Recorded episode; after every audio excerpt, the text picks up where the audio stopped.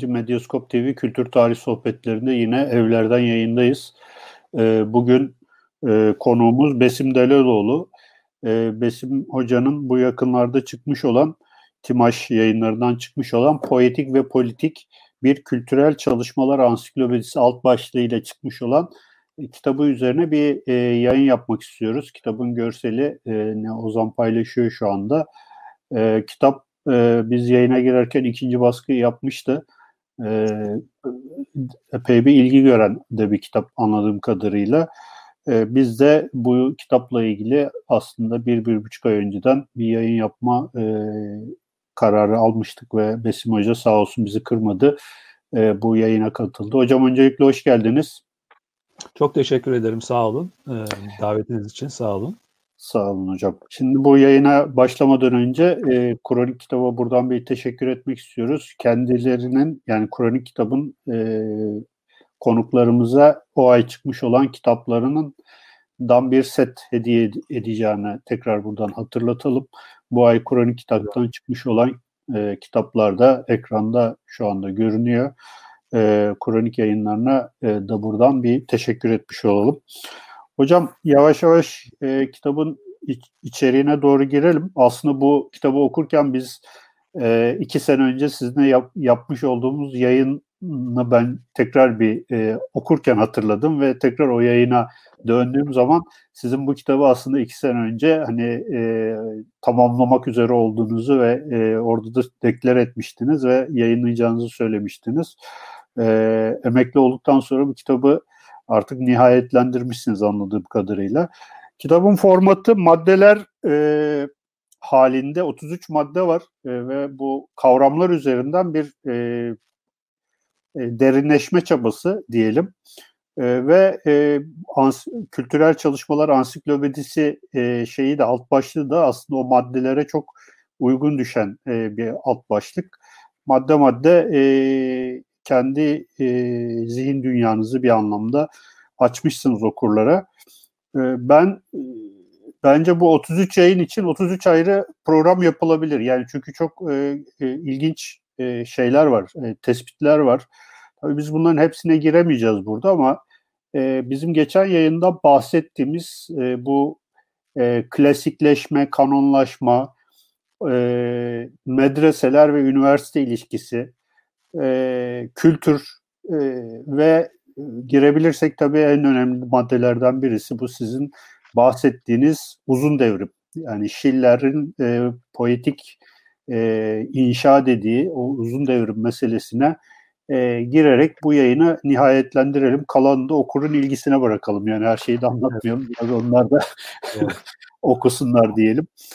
E, hocam bu e, böyle bir çalışmayı şimdi özellikle ilk yayından şey yaparak e, bu klasik ve kanonlaşma meselesini e, bir şey yapalım. Ben sizin kitabınızı okurken şöyle bir hisse kapıldım. E, yani teşbihte hata olmaz. E, lütfen e, şey yapmayın yani teşbih kısmına çok e, şey yapmayın. Bizim e, Türk Edebiyatı'nın en önemli şahsiyetlerinden birisi biliyorsunuzdur. Ahmet Mithat Efendi'dir. Biz her her 100-150 yılda bir kavramları yeniden e, aslında bir yeni e, yeniden hatırlamak ve deşmekle şey yapıyoruz. E, sanki bunlar bu 100-150 yıl içinde hiç değişmemiş veya değişmeyecekmiş gibi düşünüyoruz çoğu zaman. Sizin çabanız sanki böyle biraz bu konularda e, yeni bir e, kanonlaşma yaratmak gibi ve bu e, bu kitabı yazarken böyle bu klasikler, kanonlar, e, kavramlar üzerinden e, bir e, şey mi düşündünüz? Yani yeni bir tartışma açmayı mı düşündünüz? Oradan bir giriş yapalım isterseniz. Evet haklısınız oradan da oradan da bakılabilir. Tabii yani bir kitap yazmanın birçok gerekçesi vardır. Birçok şey denk gelir tahmin edersiniz. Ondan sonra ben işte epeydir 4-5 senedir uğraşıyordum bu kitapla. Sizinle de daha önceki programımızda demek ki anmışız onu. O zamanlar hala evet. onun sıcaklığı içindeymişim. Aslında kitap bir sene önce falan bitmişti işte koron şey pandemi falan girdi işte bir işler uzadı falan. Ee, dediğiniz e, tespite ben de katılıyorum. Öyle bir perspektifte var. Yani e, bu maddeler şeklinde yazılması tabii biraz alegorik bir şey aslında e, söylemek lazım. Hatta şimdi alegori deyince aklıma geldi. Aslında bu kitabın adı da poetik ve politik hep vardı. Ama alt başlığı mesela belki e, şimdi okurlara ilginç gelebilir diye söyleyeyim. Sizin e, yaklaşımınız çağrıştırdı, hatırlattı. E, şeydi, e, alegorik bir kültürel çalışmalar ansiklopedisi ya da alegorik bir ansiklopedi gibi kafamda seçenekler vardı. Yani orada alegori kelimesi alt başlıkta e, uzun süre devam etti. Yani benim bilgisayarımda bile hala vardır belki e, eski başlık versiyonlarında. Sonra ben onu şey ettim, e, elimine ettim. E, yani orada şöyle bir fikir vardı. Aslında yani kitabın ön sözünde de sanırım belirtiyorum. Aslında söylemeye gerek yok. Çünkü her ansiklopedi alegoriktir. Yani alegorik olmayan ansiklopedi yoktur. Çünkü fikir olarak yani bir 18. yüzyıl fikri biliyorsunuz ansiklopedi şey Fransız aydınlanmasının marka kitabı. Hatta işte ben şey diyorum öğrencilerime de öyle anlatırdım. Yani selpak gibi bir şey, jilet gibi bir şey. Yani bir kitap yazma formunun sonra o formun adına dönüşmesi gibi, ürünün e, marka haline dönmesi gibi. Dolayısıyla her ansiklopedi yani bütün insana ait bütün bilgilerin tek kitapta e, bulunması söz konusu olamaz. Dolayısıyla bir alanı tarayan bütün her şeyi bir kitapta tartışmak mümkün değil. Ondan sonra ama e, maddeler e, formatı tabii etkilendiğim e, şey de var. Anıyorum adlarını. Birisi e, Williams işte bu kültürel çalışma geleneğinin kurucu babalarından, İngiliz Marksistlerinden. Raymond Willis. Bir de e, Alman e, Kosellek vardır. O da çıkmıştı işte kavramlar tarihi. Ama orada tabii bir ansiklopedi formu yok aslında. Sizin dediğiniz gibi. Benim bir, bir şikayetim de hani işte 26 sene üniversite çalıştım. İşte okur yazarlık devam ediyor öncesi sonrası. Bizim entelektüel kamuoyu mu diyeyim işte kültürel kamusal alan mı diyeyim, akademi mi diyeyim ya da bilimsel disiplinler, bilimsel alanlar, sosyoloji, felsefe işte yani benim kültürel çalışmalar, benim yakın olduğum alanlar. Bu alanlarda bir çok geniş bir keyfiyet alanı var. Benim e, uzun süre rahatsız olduğum, işte bu kanonik yapılaşmayı, klasikleşmeyi de engelleyen e, inanılmaz bir keyfiyet alanı var. Yani kavramların, terimlerin, e, alanı belirleyen temel kavramların, temel terimlerin her e, akademisyende, her entelektüelde, her düşünürde istendiği gibi esnetilebileceği, lastik gibi çekilebileceği bir bir özgürlük alanı var. Yani e, hani bu yaşlarda tabii özgürlük karşıtı bir şey söylemiş gibi de oluyorum ben aslında ama yani bunun e, böyle olmaması gerekir açıkçası. Yani bu aslında e, bir alan alan yokluğu. Yani bir e, dis, e, bir disiplin yokluğu, disiplinler yokluğu şeklinde de yorumlanabilir. Şimdi burada benim tabii e, girmemi isterseniz sadece anayım, izin verirseniz biraz girelim. Yani burada tabii sosyal bilimin siyasetten özelleşmesi, özelleşmemesi dengesi burada çok belirleyici oluyor benim tecrübelerime göre, benim tespitlerime göre. Yani şimdi bu, bu söyleyeceklerim belki biyoloji için geçerli değildir. Fizik için geçerli değildir. Tıp, mühendislik bunları da atarak söylüyorum hani. Şimdi o arkadaşlardan biri gelse belki onlar da yakınabilir şimdi benim söyleyeceklerimden ama hani onların alanına ukalalık etmeyeyim diye sınırlı olarak beşeri bilimler diyelim, sosyal bilimler diyelim, insan ve toplumla ilgilenen akademik disiplinler diyelim. Burada e, çok ciddi bir siyasetin gölgesi, e, ondan sonra etki alanı var. Dolayısıyla buradaki kavramların kullanma keyfiyeti de bence e, kendinize ait hissettiğiniz ya da paslaştığınız ya da ideoloğu olduğunuz, militanı olduğunuz bunların şeyleri değişebilir. Level'ları, katmanları dozajları değişebilir. E, ideolojilere göre belirleniyor. Yani şimdi bu bu Türkiye'de e, düşünce alanlarını, akademik alanlarını alanları yol geçen anına çeviren e, keyfiyet dediğim şey bu aslında. Herkes istediği gibi kullanıyor. Benim işime böyle geliyor, böyle kullanıyorum. E, bunun bir yaptırımı da yok, bir şey de yok ondan sonra. E çünkü yani işte 26 sene içinde bulunduk. Yani atanma kriterleriymiş, yok doçent olma ölçütleri, profesör. Yani bunların hepsi e, son dönemde iyice zıvanadan çıktı ama her zaman biraz siyasiydi ondan sonra. Dolayısıyla kimsenin bir çekincesi de yok. Dolayısıyla yani bunu yapanlar da biliyorlar aslında yaptıklarının doğru olmadığını, yanlış olmadığını ama Yani bunun bir şeyi yok, karşılığı yok. Anlatabiliyor muyum akademik dünyada? Dolayısıyla inanılmaz bir keyfiyet.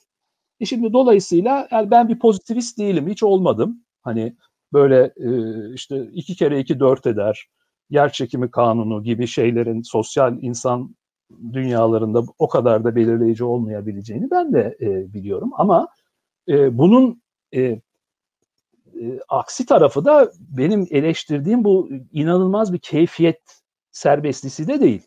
Şimdi dolayısıyla yani Rönesans'ın bir esneme kavram olarak esneme sınırı var. Üniversitenin bir tanımı var. Anlatabiliyor muyum? Ondan sonra medresenin bir tanımı var. Yani işte orada 20-30 tane kavramın hepsinin tamam yer çekimi kanunu kadar sınırlı değil anlamları ama bu, bunu da istediğiniz yere kadar çekemezsiniz. Şimdi dolayısıyla ben orada bir e, tutum, e, bir etos, bir tutumla e, bunları e, dediğim gibi e, ön sözde belirtiyorum zaten. Yani bunların hepsini çalışmak benim özel ilgi alanım değildi. Biraz da kamusal bilinçle ondan sonra e, işte 20-30 tane kavram seçtim. Bunlar tabii genişletilebilir. E, yerlerine başkaları da tercih edilebilir ama yani belli sınırlar koyarak ondan sonra yani bu alanlarda çalışanlar için bir bir giriş kapısı, giriş e, şeyi penceresi açmak ve sizin uzattığım sözü öz, özür dilerim. Sizin dediğiniz gibi ya da ima ettiğiniz gibi ya yani burada bir kanonik şey oluşturmak. E, çerçeve oluşturmak. Anlatabiliyor muyum? Özellikle bundan sonra, özellikle gençlere, tabii ben bu kitabı özellikle gençlere yazdım yani okur yazar gençlere. Ben artık üniversitede bir ilişkim kalmadı. Dolayısıyla e, okur, kamusal okur yazarlığa yazılmış e, bir yazı, şey, kitap, çalışma. Dolayısıyla hani eğer bunlar bu konularda çalışacaksanız, tartışacaksanız bakın bu, bu bir temel olabilir. Buna bakın. Tabii siz de kendinize göre esnetebilirsiniz bunu ama hani bunu artık bu kadar da fazla yapmayın. Yani şöyle diyeyim sağcı olmanız, solcu olmanız benim de bir oyun var. Ben de sandık kurulunda oyumu veriyorum. Benim de bir siyasi görüşüm var falan. Herkesin olduğu gibi herkesin bir siyasi görüşü olması hakkına sahip olması gibi ama yani bu sizi mesleğinizi yaparken, akademik bir ürün inşa ederken, entelektüel bir ürün inşa ederken e, her şeyden azade kılmaz. Kılmamalıdır. Ondan sonra yani siz diyebilir misiniz? Yok kardeşim yani işte 10 çeşit karaciğer tedavisi var. Ben her e, sabah kalkıyorum yeni bir karaciğer tedavisi icat ediyorum. Bu arada da hastalar telef oluyor. Ya böyle bir şey olabilir mi? Ama bu sosyolojide oluyor. Antropolojide, felsefede olabiliyor yani. Her sabah erken kalkan bütün alanı yeniden tanımlıyor. İşte keyfine göre o öyle değil, bu böyle değil. İşte e, şucu sosyoloji, bucu antropoloji falan. Ondan sonra benim derdim öyle bir şey. Yani önce sosyoloji, önce felsefe, sonra antropoloji. Sen o e, ocu buculuğunu e, sivil alanda, kamusal alanda, siyasi alanda eyle. Ama mesleğinin hakkını ver. Yani mesele oydu. Dolayısıyla böyle bir e, çerçeve işte belki birkaç teknik şey de eklenebilir. Tabii ben e, son 5-6 yılım zaten bir kültürel çalışmalar yüksek lisans programında ders vererek geçti.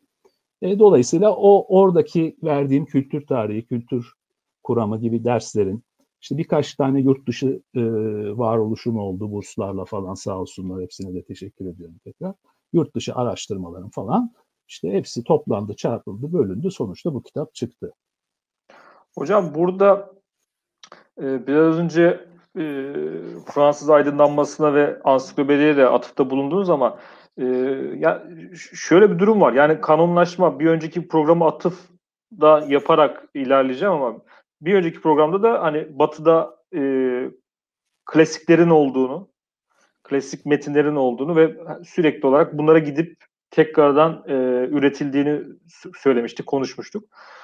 Bu kitapta aslında ve e, Türkiye'de bir klasik kavramının oluşmadığını, klasik metinlerin üzerine ittifak ettiğimiz e, asgari müşterek bir e, metin e, metinlerin olmadığını söylüyordunuz.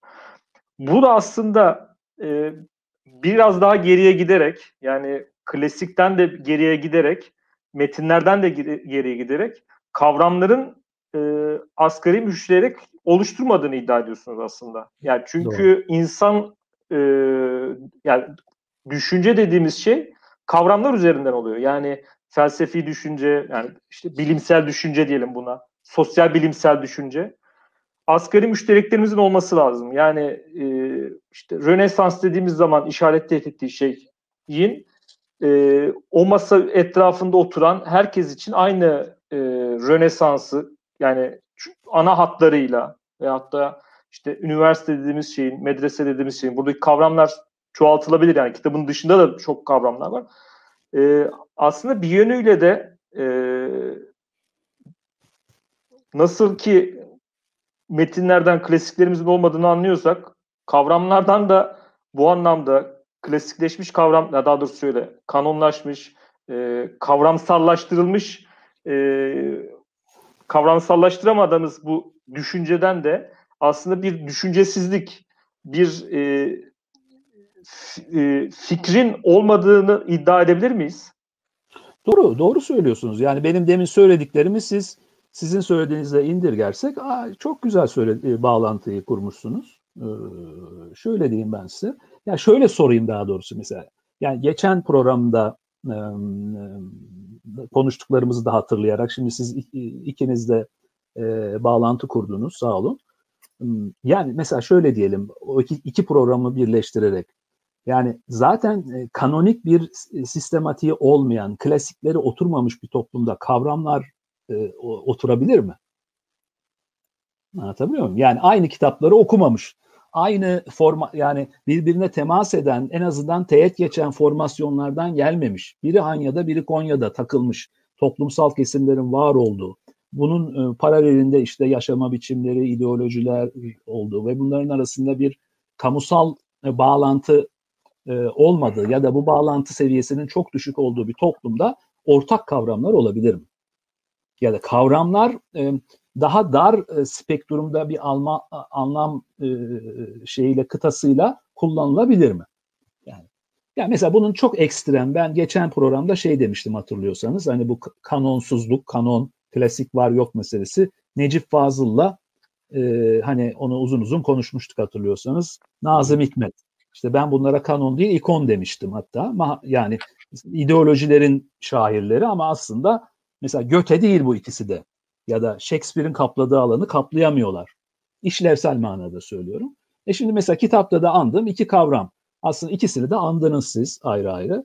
Biri aydınlanma, biri medrese. Ben kitapta diyorum ki işte aydınlanma Müslüman mahallesinde salyangoz seviyesinde bir şey yani. Alma aydınlanma, tukaka, batı modernliği falan filan böyle hiç yani içeriğine girmeden böyle kolayca vazgeçebileceğin bir şey. Yani aydınlanma ama hatta çok kötü bir şey yani. Olmasa iyi evet. olur. Çöplük bir şey değil mi? Yani muhafazakar, işte İslamcı, nasıl diyelim e, sağcı e, hayat dünyasında aydınlanma ancak böyle küfür düzeyinde bir kavram. E şimdi medreseyi alalım. Bu sefer sol mahalle, işte laik mahalle, seküler mahalle, ondan sonra batılı antropolojik kültüre daha aşina mahalle. Orada da medrese, işte medrese hatta şöyle bir şeydir değil mi? İşte üniversiteyi medreseye çevirdiler. Ya mesela ben şöyle bir şey desem programda, bunu izleyen 2-3 tane arkadaş bundan bana tamam Twitter'da küfürünü de etsin, ona da razıyım, yiyoruz küfürleri. Ama ya şu Besim Hoca'nın şu lafını bir düşüneyim de gideyim Google'da bir medreseyle ilgili bir yani bir yarım saatlik bir araştırma yapayım dese. Yani ondan sonra çünkü şu yani üniversite medreseye çevirdiler. E, ama yani e, şimdi kitabı okuyunca o bölümü görüyorsunuz. Ben de bunu bu çalışma içinde öğrendim yani. E çünkü üniversitenin kökeni medrese. Hatta şöyle diyor, provokasyon cümlesi de şu unuttum. E, keşke Türkiye'deki üniversitelerin e, medrese düzeyinde olsa. Bakın ne diyorum? Keşke Türkiye'nin üniversitelerinin kalite ortalaması yani ne bileyim medresenin medrese olduğu zamanki medrese düzeyinde olabilse. Anlatabiliyor muyum? Şimdi biz yani e, medresenin bile çok gerisindeyiz bence. E, hem kurumsal yapı olarak hem ürettiğin öğrencinin kalitesi olarak ortalamadan söz ediyorum tabii. Türkiye'de 200 üniversite var. Ondan sonra bunun ortalamasına baktığımızda bunu dünya ortalamasıyla, bunu işte Avrupa, Amerika'daki üniversitelerin ortalamayla karşılaştırdığımızda e, büyük bir uçurum kalite uçurumu olduğunu görüyoruz. Yani meselemiz e, tabelada ne yazdığı değil. İşte üniversite, medrese falan ondan sonra ama biz genelde her şeyin vasatını, daha vasatın altı kalitesini üretmeye meyilliyiz. Burada da tabii ki ideolojik tercihlerimiz, ondan sonra gene oraya döndüm kitabın yazılma nedeninde işte. ideolojik tercihlerimiz belirleyici olduğu için, hep aklımızda başka niyetler olduğu için kuruma, alana gereken ihtimamı göstermiyoruz. Gereken özelliği tanımıyoruz. O alanın ilke ve prensipleriyle davranmak yerine e, mikro makro işte gündelik siyasetin ihtiyaçlarına göre kurumları, kavramları şey ediyoruz. Hmm, ondan sonra. Şimdi burada sizin söylediğine bağlayacağım. Bu ikili bir etki yapıyor. Bir, yani ilişkisel bir şey var burada. Hem şikayet ettiğimiz kanonik ve klasik bir e, yapılanmanın olmaması, bunun böyle olmasına neden oluyor. Yani neden sonuç karşılıklı bir şey. Hem de bunu yapmaya devam ettikçe kanonik bir şeyi inşa etme olasılığından, klasik bir yapılanma imkanından giderek de uzaklaşıyoruz. Öyle değil. Evet. Hocam şimdi bu e, kanonlarla eğitim e, meselesine biraz daha e, deşelim, girelim. Sizin kitabınızı okurken ben açıkçası çok şaşırdım.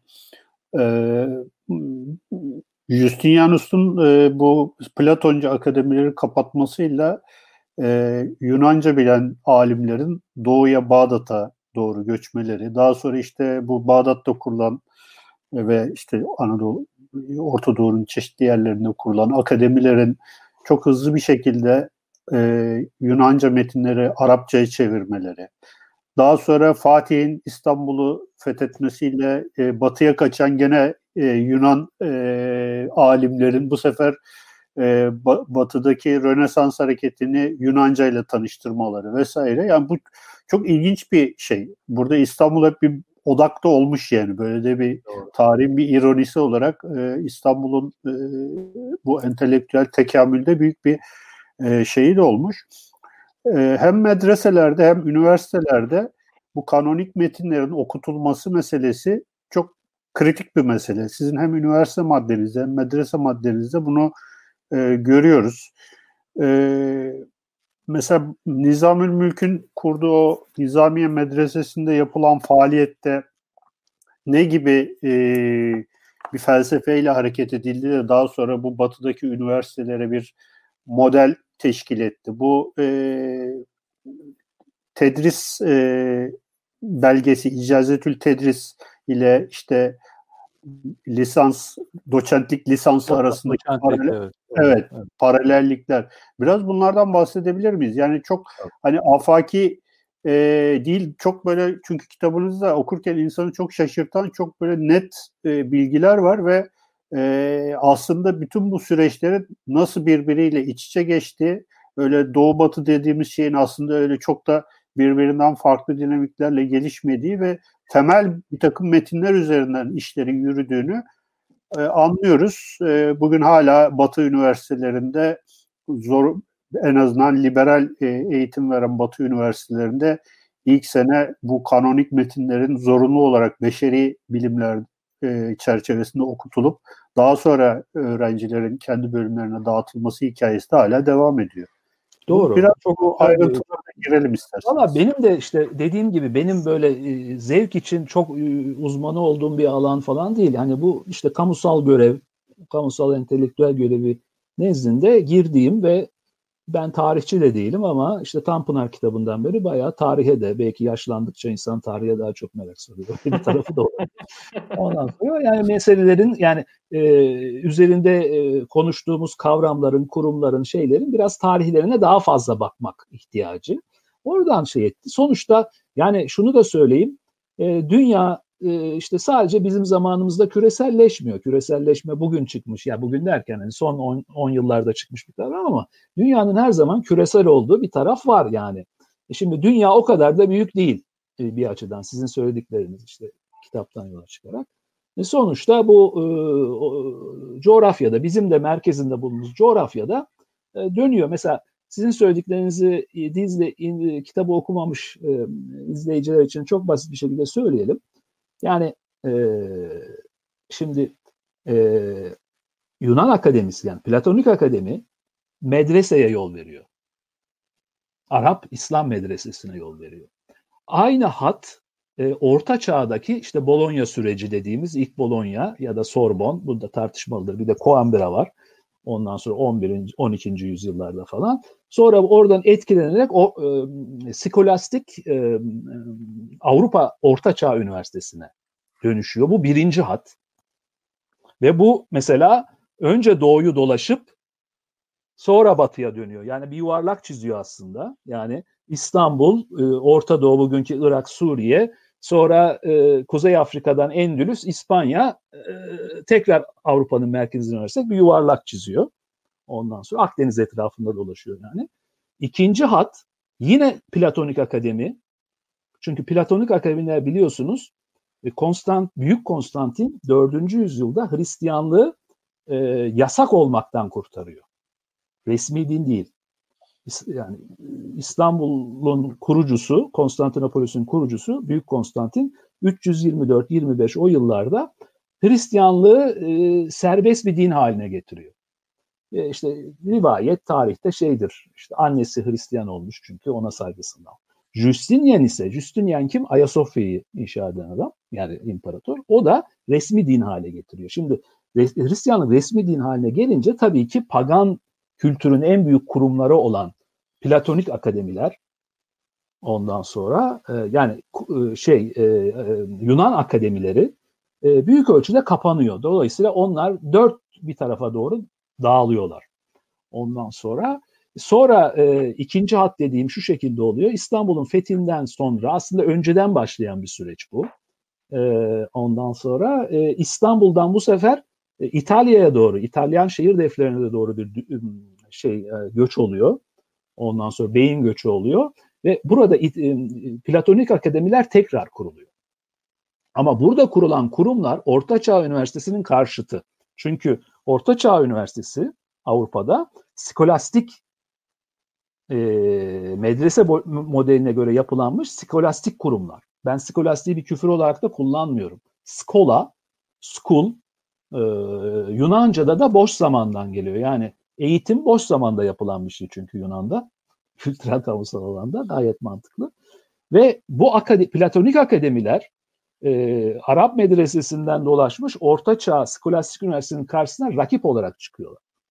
Çünkü birisi geleneğin temsilcisi Orta Çağ Üniversitesi, akademi ise Rönesans yeni yükselen hümanizmin matbaaların temsilcisi. Sosyolojik olarak da bunlar birbirine rakip.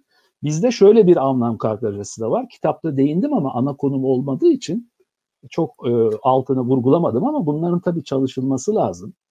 E, mesela biz akademi ile üniversiteyi eş anlamlı kullanırız. Üniversite hocasına akademisyen deriz. Bunların hepsi kategorik yanlış bunlar.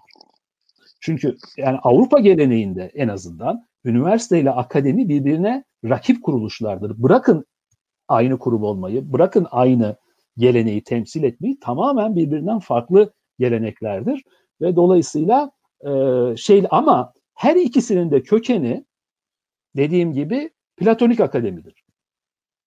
Birisi medrese üzerinden orta çağa dolaşarak gelir, ötekisi e, orta çağın sonunda yani yeni çağın başında 15. yüzyılda İstanbul'dan direkt e, işte İtalyan şehir devletlerine e, şehir devletlerine geçer ve daha önceki geleğinin karşısına dikilir aslında ilginç bir şekilde.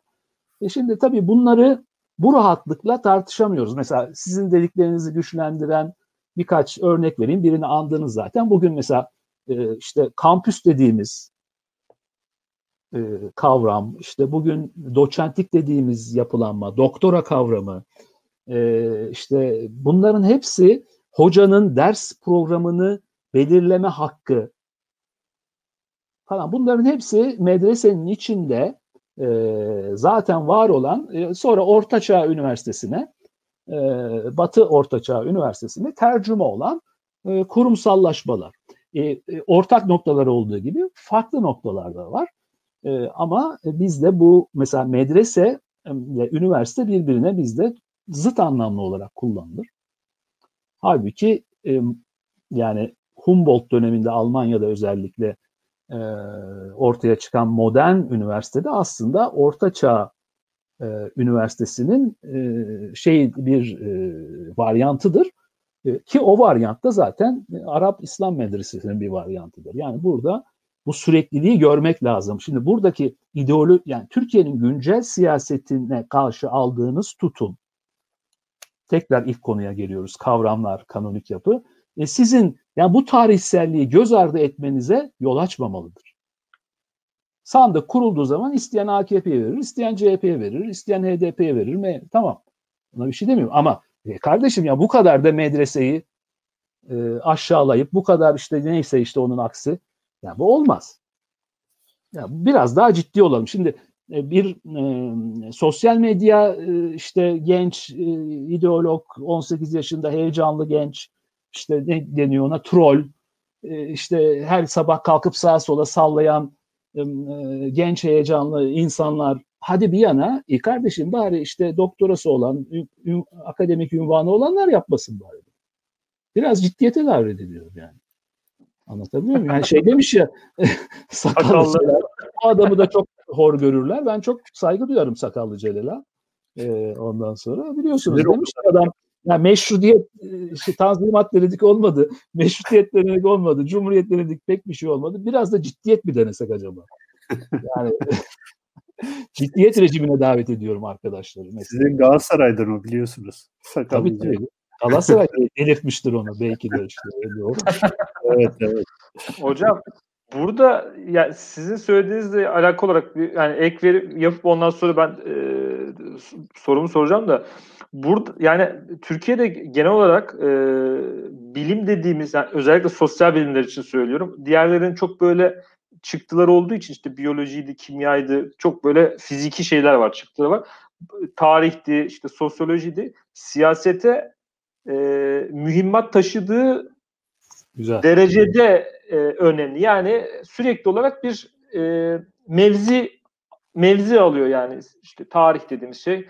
İşte siyaset ne kadar oradan cephanelenip karşı tarafa işte o siyaset alanına ne kadar e, mühimmat taşıyorsa o kadar değerli ve bu da onun değerini yani şeyi konuşamıyoruz açıkçası. Tamam hepsi bunların hepsi politik politik mevzular. Yani kendi içinde de ideolojisi, kendi siyaseti var ama e, bizzat mesela tarihi tarihi olarak yani bugünkü güncel tartışmalara yani Abdülhamit'i bugün işte mesela Abdülhamit'i ta- tartışamıyoruz çünkü siyasetin konusu.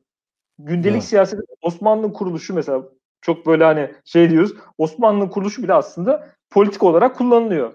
Bu bir şey olarak e, şerh olarak düş, düştüm sizin söylediğinizde. E, şimdi e, sizinle de paylaşmıştım. Bu kitabınızın ilk şeyi kültür, ilk kavramı kültür ve ilk kavramın da ilk paragrafında şöyle bir cümle var.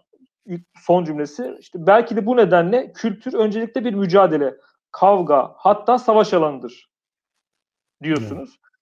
Yani e, hatta e, şey yani kültürel iktidar, kültürel savaşlar. Ama kitabın başka bir yerinde de kültürel ateşkesten bahsediyorsunuz. Evet, doğru. Yani, yani kültürel ateşkesi, e, pardon ben sözünüzü kesmeyin, siz bitirin. Bitirdiniz sandım. Bu ikisini nasıl değerlendirmemiz gerekiyor? Hem bir e, savaş meydanı gibi tarif ediyorsunuz başlangıçta kültürü, sonrasında da kültürel ateşkesten bahsediyorsunuz. Evet. E, bunun üzerinden. Tabii tabii. Yani bu üzerine oturduğumuz zemin hani e, ne tarif ediyorum aslında bu savaş. Zaten bu benim dışımda da Türk, Türkçe'de değil mi? Bilmiyorum sizle birlikte karar verelim. Hani bu kültürel iktidar, kültür savaşları falan kitabın sonunda zaten bölüm başlığı olacaklar biliyorsunuz. Ondan sonra e, bu kavramlar değil değil mi? 10 yıldır mı Türkçe'de çok tartışılıyor? 5 yıl mı? Yani, Bilmiyorum. Yani işte son, evet son 10 yılda falan değil mi? Ya bence burada mesela Gezi'yi şey alabiliriz. Yani bu kültür savaşlarının çok nasıl diyeyim tırnak içinde çok yoğunlaşması. Sanki ben 2013 neyse işte 5-10 yıl çok önemli değil. E, ondan sonra bu Almanya'da e, kültür kamp e, bildiğim kadarıyla kitapta da tarihini veriyorum biraz zaten. E, 1870'lerde falan filan e, Almanya Almanca'da ortaya çıkıyor. Zaten bunun hani Almanya'da da bir geç modernlik en azından İngiliz Fransız tecrübesine göre bizim gibi modernleşme değil de bir geç modernlik ülkesi olduğunu düşünürseniz zaten orada çıkması daha muhtemel. Yani İngiltere'de, Fransa'da bu düş, daha düşük yoğunluklu yaşanıyor yani çıksa bile. Biz, biz bizim gibi toplumlarda da daha bir top tüfek yani bütün herkesin bütün varlığıyla katıldığı bir şeye dönüşüyor. Şimdi bir, birincisi bu. Ee, yani bizim zeminimiz bu. Tamam son dönemde bu arttı. Tamam AKP döneminde bu çok arttı. Gezi'den sonra patladı. Tamam bunların hepsine kabulüm ama bir yandan da şimdi ben başka bir kitap daha yazıyorum. Bu da şey olsun e, o zaman. e, Cengiz Program sözü. gibi 2-3 sene sonra tabii bitirebilirsen bu daha çok başındayım onun. Ben Türkiye'nin politik kutuplaşması üzerine de çalışıyorum. Aslında bu kitap da onun bir şeyi, aşamasıydı. E, bu konuda bir kitap yaz, bir üçleme gibi bir şey artık e, düşünüyorum ama çok ham olduğu için çok girmeyeyim. Ondan sonra yani orada yaptığım çalışmalar, araştırmalar gösteriyor. Yani bu Türkiye'de işte Cumhuriyet'in başından beri, meşrutiyetlerin başından beri, Tanzimat'tan beri, 2. Mahmut'tan, 3. Selim'den beri var. Ondan sonra e, bu, bu kültür savaşları diyebileceğimiz ya da aşırı kutuplaşma diyebileceğimiz özellik var. Şimdi kültür e, kültürel ateşkesse benim 7-8 sene önce bir makalemde ilk kez sanırım o zamanın içinden zamanın dışından kitabında şu anda yer alıyor. E, orada yazdığım bir makalede burada onu ayrı bir şey açmadım çok tekrar olur diye. Sadece birkaç yerde değindim. Kültürel ateşkes bir şey yani bir yani benim bir şey e, Cengiz Bey'in demin ilk soruda söyledi. Yani bir şey yapmaya çalışıyorsunuz galiba siz tamam. Derken ki kastettiği mesela böyle bir şey işte. Yani yapıyorsa bu kitap böyle bir şey bir bu kavramları biraz oturtarak esneme e, şeylerini biraz düşürerek ondan sonra aslında bir e, ortak kavramlar seti ee, en azından e, onu da söyleyeyim ben. Yani 35-40 yaş üzeri okur yazarlıktan ben çok umutlu değilim bu konuda. Yani e, onlar çünkü yani çok büyük bir kişisel rönesans yaşamaları lazım bu noktaya gelebilmeleri için. Ama daha e, Türkiye 33 yaşında biliyorsunuz ortalaması. Ondan sonra e, şey yani işte o yaş civarında ya da daha altı e, kuşaklara e, ancak hitap edebilir bu kültürel ateşkes e, kavramı. Dolayısıyla ortak bir e, kültürel kamusal olan e, e, farklı ideolojiler, farklı yaklaşımlar, anlar bunların arasında klasikler ve kanonik eserler üzerinden e, bir e, en azından etkileşim. Yani ben bir şey söylediğim zaman sen anlayacaksın, sen bir şey söylediğin zaman öteki anlayacak. Ondan sonra ya da yani en azından bunların arasında bir bağlantı olacak. Ve dolayısıyla e, kültürel beslenmede siyasi kavganızı verin. Ben ona karışmam. Benim haddim değil zaten ama kültürel beslenme kaynaklarında yani işte belki geleceğiz uzun devrim meselesine. O Almanların Bildung dediği inşa ondan sonra Fransızların formasyon general dediği genel e, kalite insana insanın hamuruna katılan kaliteyi yükselten temel şeyler konusunda bir spektrum genişlemesi. Yani e, nasıl diyeyim? Yani sağcılar işte şairi işte beş şairi var, on romancısı var. Solcuların beş şairi var. Onlar bunların arasında hiç ortak yok falan gibi. Şimdi bunu bu, burada bir rahatlama ondan sonra ki ben bunun aslında de facto gerçekleştiğini de sınıfı terk ettim işte emekli oldum falan ama işte yani bu tür vesilelerle birçok ortamda gençlerle de karşılıklı konuşma imkanımız oluyor. Zaten 26 senede ben bunu yaptım üniversitede. Benim gördüğüm zaten bu e, dediğimiz gibi bizim gibi orta kuşak ve üzerileri için çok dominant bir ayrım bu. Gençlerde bu bunun şeyi düşüyor, dozajı düşüyor. Ondan sonra e, ben işte o dozajı düşürmeye biraz da katkıda bulunmak. Dolayısıyla e, o alanda kültürel beslenme kaynakları daha sonra belki değiniriz işte bu e, müfredat oluşumunda. Müfredatı ben kitapta e, yanlış anlama olmasın e, siz bileceksiniz. Okuldaki işte öğretmenin çocuğa anlatması gereken ünitelerin silsilesi olarak değil de toplumsal kültürel en geniş anlamda kullanıyorum. Yani bir toplumun bütün kültürel kaynakları, bütün filmler, sinemalar, müzikler, kitaplar, her şey. Sergiler, işte operalar, şunlar hepsi. Ondan sonra e, ya bu müfredatın artık bir şey olması, kamusallaşması.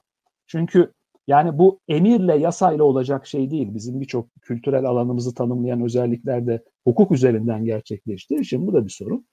Yani e, kardeşim işte e, Nazım Hikmet'i okuyan herkes Necip Fazıl da okuyacak ya da tersi falan. Bu, bu, bu tür dayatmalarla olacak bir şey değil. O ortamı sağladıktan sonra, o imkanları sağladıktan sonra bu kültürel ateşkes dediğim şey zaten hani zaman içinde yavaş yavaş e, tabii ki bu son dönemdeki siyasetin e, kültürel alana aşırı her alana olduğu gibi e, kültürel alana aşırı müdahale etmesi otoriterleşme tabii bu dediğim şey alanını da daralttı. Anlatabiliyor muyum? Ee, bu kültürel ateşkes imkanlarını da biraz şey doğradı açıkçası. Ama ben e, şöyle bir iddiam da var. E, sözü uzattım ama şunu söylenerek bitirmeme izin verin. Ben bu siyasi etkinin, siyasetin en azından konuştuğumuz anlamda, diğer alanları çok bilemem ama kültürel alanı belirleme etkilerinin e, daha yüzeyde, e, oldukça yüzeysel olduğunu düşünüyorum. Ya da Türkiye'deki okur yazarlığın sandığından daha yüzeysel olduğunu ve alt katmanları derini etkileme kapasitesinin düşük olduğunu düşünüyorum.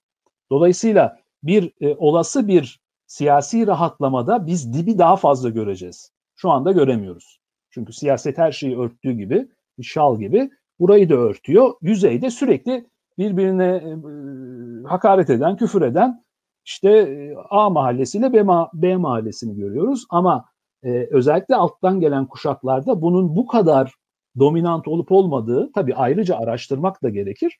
Ama benim gözlemlerime göre bunun e, e, kuşaklar gençleştikçe bunun nüfuz oranı düşüyor. Ondan sonra ben o yüzden diyorum zaten yani 35 yaş altında bir kültürel ateşkes e, yavaş yavaş da olsa son 5-6 yılda biraz doğranmasına rağmen ondan sonra aşağıdan geliyor. O yüzden e, çok da umutsuz olmamak lazım.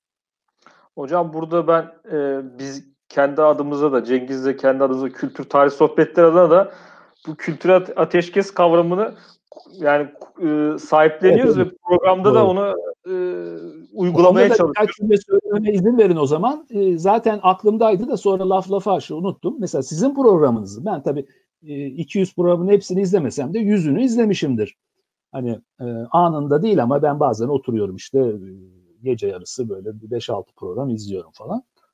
E, yani sizin programınızın bile buna önemli bir katkıda bulunduğunu değil mi? Yani bu e, hani e, işte sizin takip ettiğim kadarıyla Twitter'dan falan hep söylüyorsunuz. Hani biz işin erbabını çağırıyoruz. Hani işte o ocu bucu olması bizi etkilemiyor. Yani işte biz konuğumuzla aynı fikir değil mi? Düzeltin beni evet, yoksa. Evet evet aynen aynen hocam. Aynen. Aynı fikirde olmamız şart değil. İşte bir alanda bir çalışma yapmış. O alanda bir şeyi var bunun. Bir karşılığı var. Bir itibarı var. Ama biz mesela hiç onunla e, aynı Öyle. görüş olmayabiliriz falan diyorsunuz. İşte tam bu, bu, bu zaten işte bu bu kanonik bir tutum bakın. Bu sizin yaptığınız da kanonik bir tutum aslında. Anladın mı? Yani kültür tarih sohbetlerinin etosu diyebileceğimiz bir şey varsa bir genel yaklaşım tarzı bu, bu büyük ölçüde kanonik bir tutum. Şimdi e, belli bir olgunluk seviyesinden bakanlar buna prim yükleyebilirler, anlam yükleyebilirler, e, evet çok güzelmiş takip ederler ama e, e, dünyaları genelde çok ideolojik ve e, bu ideolojinin de çok gündelik yani çok yüzeyde ihtiyaçlar üzerinden belirlendiği insanlarda e, sizi e, kendi ideolojilerine yakın gördüklerini davet ettiği zaman sizi alkışlarlar. Karşı mahalleden öngördükleri birini çağırdıkları zaman da size küfrederler. Türkiye'nin ortalaması budur ondan sonra. Ama e, e, işte hani diyor ya sen yanmasan ben yanmazsam şair diyor ya. E, siz yapmazsanız ben siz bu programı yapmazsanız ben bu kitabı yazmazsam ne olacak? Ya da tabii yani dünya sizden ve benden ibaret değil tabii. Hani bunu ben e, yani genişe teşbih ederek söylüyorum. Ondan sonra bütün topluma. E, birilerinin de bu, bu burayı yaratması, işte uzun devrimine geldiği zaman bunu açabiliriz. Yani yani sadece bugüne değil. Biraz orta ve uzun vadeye oynaması kimilerinin de. Evet. Anlatabiliyor muyum? bazı şeylerden fedakarlık etmeyi göze alarak ondan sonra tepki yemeyi, tepki almayı göze alarak biraz toplumun bütünlüğü düşünmesi. Yani herkes sadece kendi diyorum benim de bir ideolojim var. Ben de oy veriyorum. Ama yani ben sadece ona bütün zihni kapasitemi sadece oraya tahkim edemem. Yani toplumun bütünlüğü, içinde yaşadığım toplumu, ülkeyi, hatta dünyayı ondan sonra e, öngörerek de eylemem lazım, üretmem lazım. Anlatabiliyor muyum? E şimdi bu tabii bu Türkiye'de e, çok kolay değil. E, ondan sonra Türkiye'de genelde daha çok prim yapan gündelik şeyler. Yani hemen e, Cengiz Bey söylemişti. Yani bugün yatırımı yapacağım, üç gün sonra hemen faizini alacağım. Hani kısa vadeli hesap, yani küçük hesaplar öyle diyelim.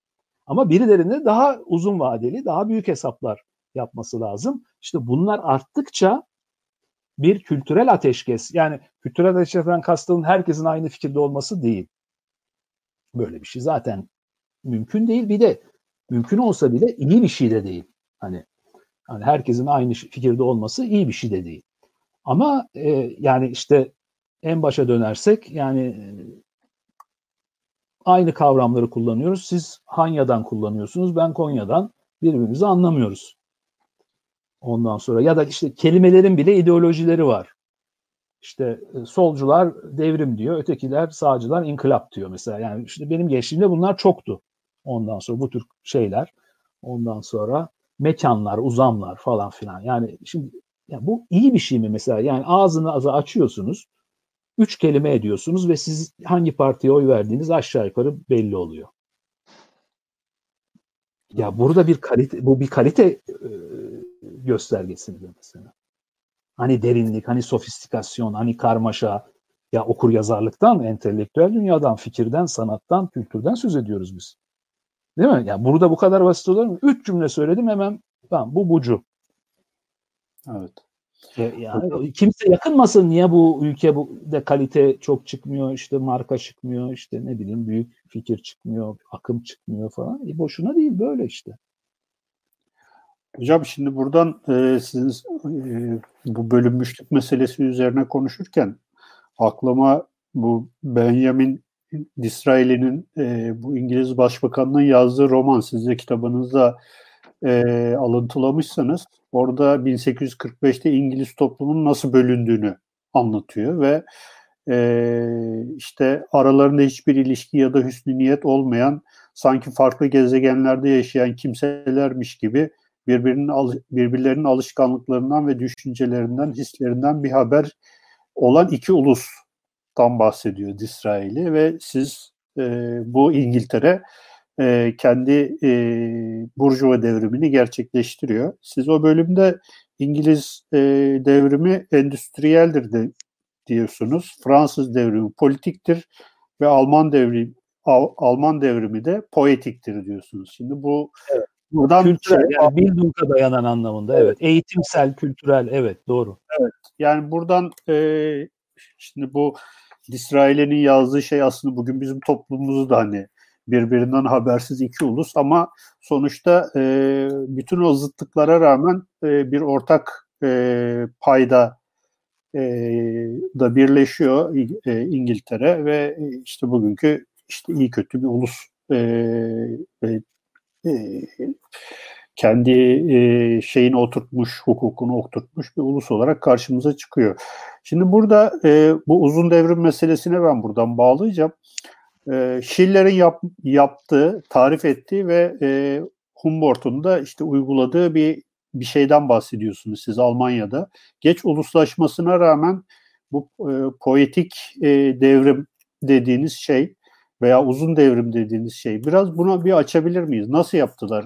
E, Almanya bu e, süreci nasıl gerçekleştirdi ve bize ne anlatıyor bu uzun devrim?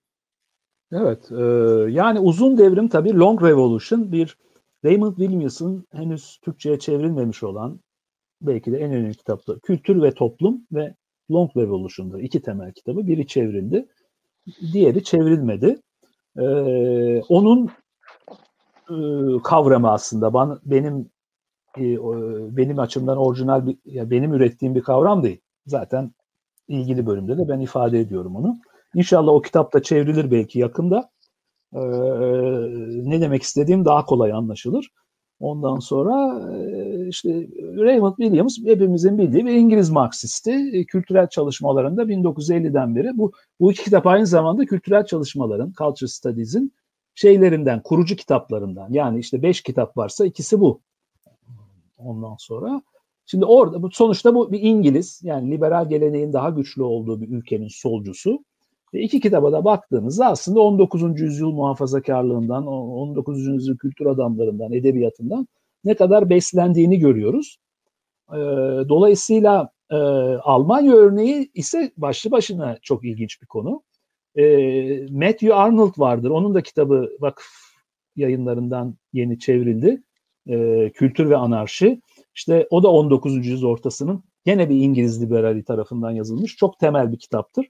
Ben bu kitaptan da çok yararlandım kendi kitabımı yazarken ama o zaman Türkçesi yoktu. İngilizcesinden de atıflar var kitapta. Okuyucular görecektir. E, şimdi e, o ilgi, bana ilginç gelen şuydu. Buraya girmemin nedeni o. Şimdi İngiliz liberali diyoruz değil mi? E, İngiliz e, liber, liberal İng, İngiltere'nin e, muhalif Marksisti diyoruz. E, Raymond Williams için. İlginç bir şekilde çok ciddi bir şekilde Alman geleneğine atıfta bulunuyorlar. Hadi Raymond Williams 20. yüzyıl düşünürü o kadar ilginç olmayabilir ama yani işlerin olup bittiği yüzyılda bu işlerin esas kararlarının verildiği yüzyılda e, siyasetle de ilişkisi olan bir eğitimci, müfettiş, eğitim müfettişi e, Matthew Arnold. Ondan sonra e, şey e, bu kitabı yazıyor 1860'lar yanılmıyorsam yayınlanması ve sürekli Humboldt'a atıf yapıyor. Bir İngiliz niye Humboldt'a atıf yapar? Ya Oxford'u Cambridge'i var zaten. Anlatabiliyor muyum? Yani muhtaç mı buna? Niye? Ondan sonra burada işte o e, e, liberal bir ülkede kültür kavramının kapsayıcılığı. Çünkü 19. yüzyıl bir çatışma yüzyılı. Yani işte Marx'ın terimlerine başvurursak burjuvazi, proletarya, sınıfsal bir kutuplaşma var. Ve bir yandan da gelişmekte olan bu ulus devletleşme süreci var. Kültürü burada bir zamp gibi düşünüyor. Bir nasıl diyeyim bir araya getiren, getirebilecek bir şey olarak götürüyor ve toplumun e, e, kalitesinin yükselmesi gerektiğine atıfla bunu söylüyor. E, şimdi dolayısıyla modernliği inşa etmiş bir toplum, geç modernlik yani bir açıdan kendisinden birkaç kuşak geriden gelen Alman tecrübesinden öğrenme e, sinden söz ediyoruz.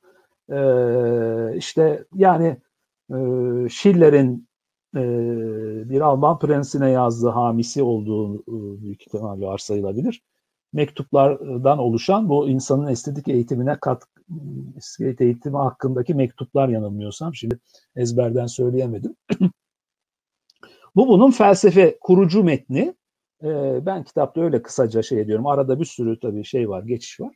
Humboldt'ta e, şey e, bunun o da bir eğitim müfettişi, eğitim komiseri, eğitim bakanlığı yapıyor.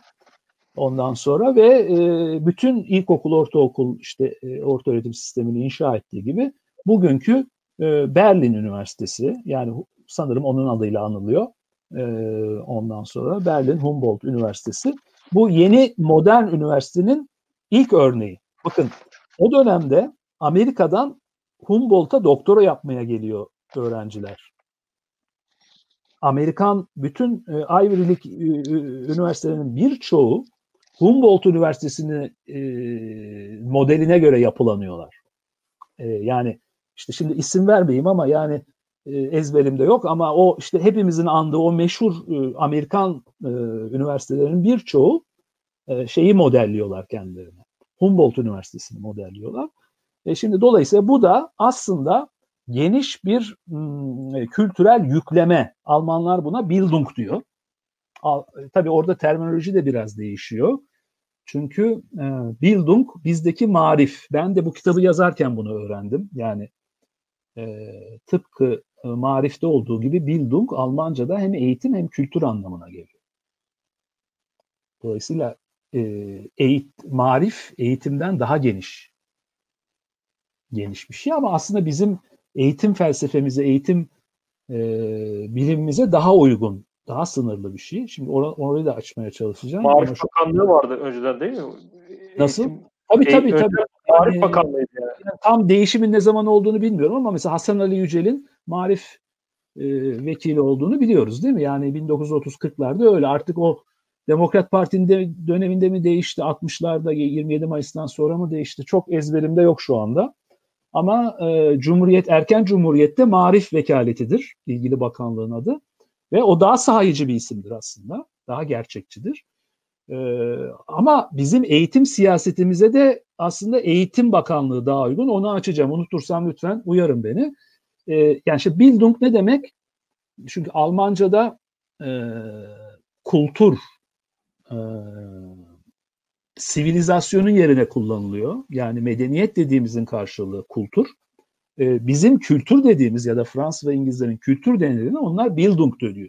Bildung'un içinde eğitim zaten anlamsal olarak var. Yani kültür ve eğitimi birbirinden ayırt etmiyorlar. Bu çok önemli altı çizilmesi gereken bir şey. E, dolayısıyla bütün e, modernliğe, geç modernlik olarak veya modernleşme toplumu olarak sonradan e, katılmaya çalışan bütün ülkeler için ben çok doğru bir strateji olduğunu düşünüyorum bunun.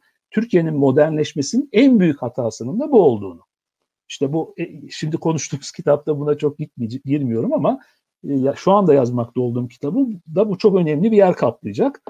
E, artık belki Osmanlı Türk geleneğine gelelim. Bizim eğitimimiz daha çok yani gecikmişliği kapatmak üzerine uzmanlık ve e, meslek eğitimi. Bakın yani 1700'lerin sonundan itibaren ta 3. senem zamanından itibaren biz işte tıp mektebi, veteriner mektebi, mühendishane şunu bunu açıyoruz. Bunların hepsi aslında bakın bunlar üniversite değil aslında. Bunlar meslek okulu.